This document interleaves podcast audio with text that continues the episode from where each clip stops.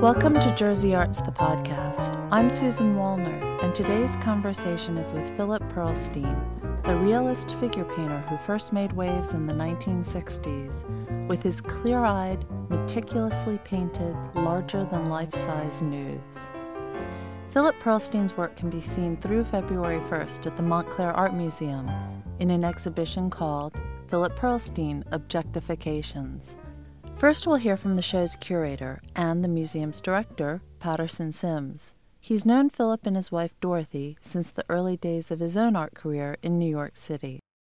Philip really looks at art, so he would come to the gallery where I worked. I then worked at the Whitney Museum of American Art. He was uh, represented in the Whitney's collection.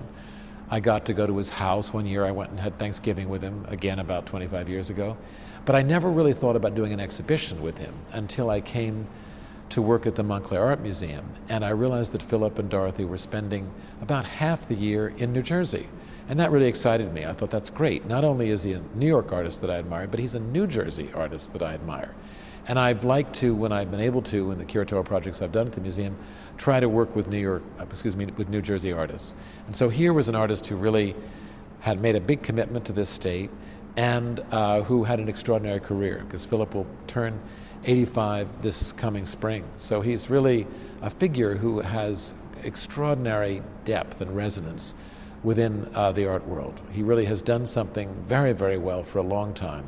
And happily, though, as I say, he will be 85 in the spring, he's making the best paintings of his life. And it's very rare, actually, that an artist continues to make their best work all the way through, and that's what's clearly happening in Philip's case. He's really making works that are just as interesting as anything he has ever done.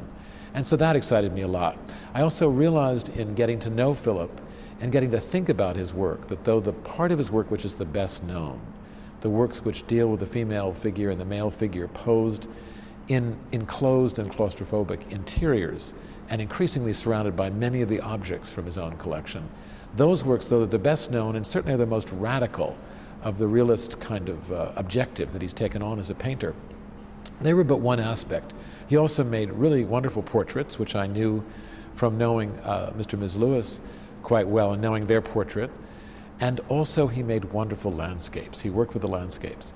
I also realized as I began to do research on his work that those were themes that he'd begun at the very beginning of his creativity. I think that one of the things he uh, said that really struck me, especially with the length of time that he's been working, as, as you've been talking about, is the fact that every painting for him is like he's setting up a problem that he's solving.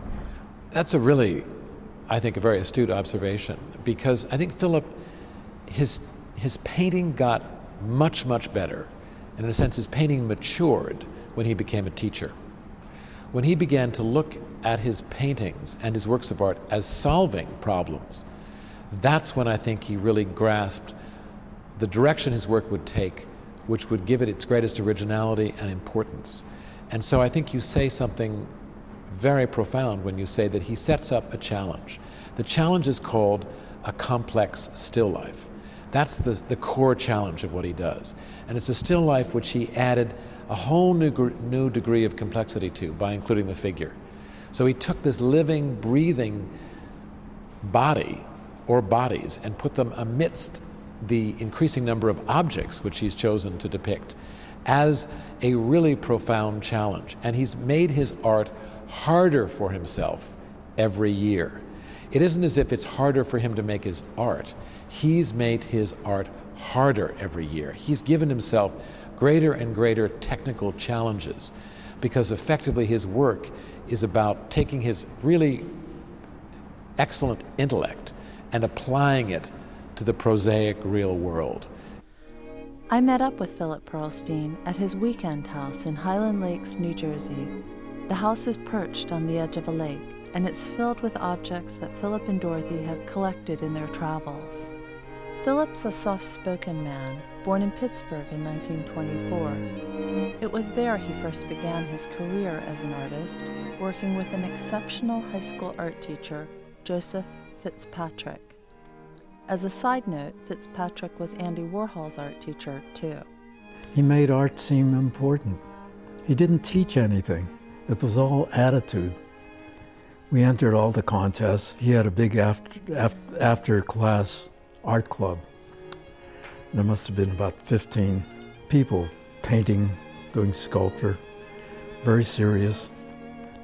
And we entered the um, big contests like National Scholastic High School contest. And suddenly my paintings won. I won two first prizes the first year I entered, which was our junior year. And uh, Life magazine, which was a very big force at that time, ran full color reproductions of my paintings along with other people in the show who won prizes. And uh, that was the real beginning of an art career. Unfortunately, the Army drafted me a couple years later, and uh, so there was a kind of a hiatus of 15 years before an art career really developed. But you were doing art, you were doing you were approaching it from other angles. Yeah, I, in the army I became a sign painter and we did I was part of a unit that did charts for training infantry people. I was in the infantry. How to use your weapons, how to take them apart, clean them and put them back together. And uh, I worked with a group of men for about six months who had all been commercial artists. And I picked up a lot from them about lettering and layout, uh, drafting, how to use drafting instruments and so forth. I mean, then I was put back into the infantry after that nice episode lasted a few months and spent a couple of years in Italy in the infantry, but also every once in a while I would end up in a sign painting shop uh, that's how I got through the war. And uh, then afterwards, I got into, I went back to college and got into uh, graphic design and spent, um, well, uh, I was about 35 years old when that phase of my life ended. But you were painting all during this time, and some of those early works are in this show. What was uh, what was one of the works that, that you can remember that was important to you at the time? I could never really be an abstractionist. Somehow, I had I had to have uh, a visual basis or something that referred to the real world. And I discovered rocks out on Montauk Point, the end of Long Island, and the I looked for rocks that were like they had a nervous breakdown, but they lent themselves to uh, abstract picture structure, and I they became my models. I, I collected a group of these rocks and painted from them very expressionistically. Heavy brush strokes, heavy paint.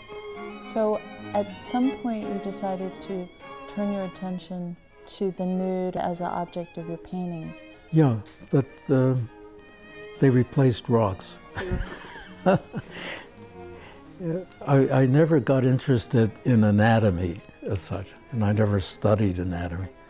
I just took was interested in the surface and the uh, the way the forms piled up but then people had a different reaction to the rocks than to the to the people. Right. I, I was shocked to discover that a lot of people were really disturbed by these paintings. It hadn't occurred to me.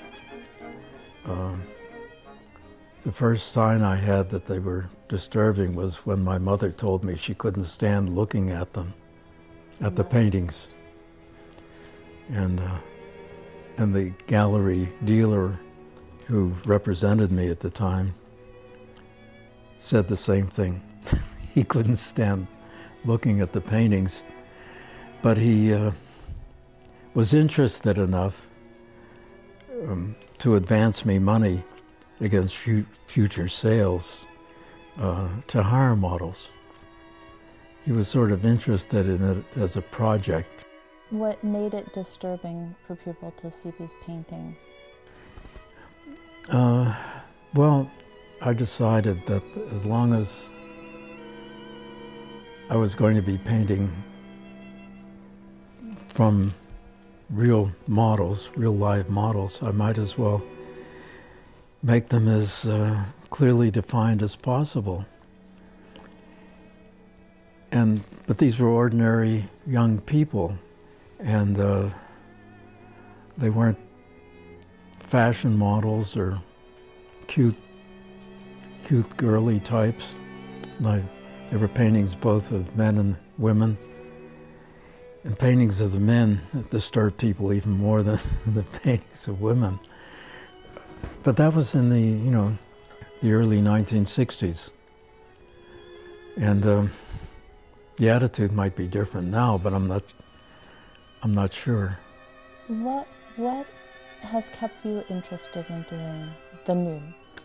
Well, what's kept me interested is that I've never quite figured out how to do it, and I keep working away at it.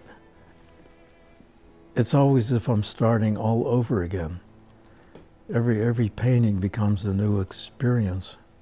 Um, I really go after kind of a basic compositional design. It's a, it's a design problem.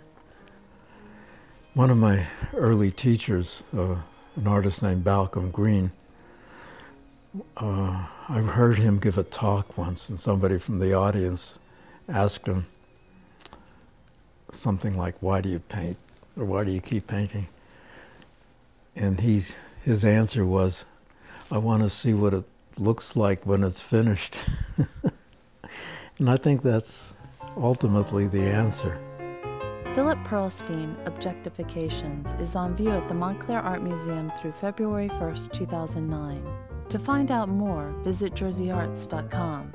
You can also tune in to State of the Arts on NJN Public Television on January 16th for a story I'm producing featuring Philip Pearlstein at work. This is Susan Wallner for Jersey Arts, the podcast. Jersey Arts, the podcast, is a production of State of the Arts. Watch it on NJN Public Television Fridays at 8:30 p.m. and Wednesdays at 11:30 p.m. Individual stories can be seen anytime on njn.net. The New Jersey State Council on the Arts is proud to co-produce State of the Arts. The New Jersey State Council on the Arts, encouraging excellence in the arts since 1966. Additional support was provided by the Geraldine R. Dodge Foundation, supporting cultural, educational, and environmental initiatives that make our world more livable.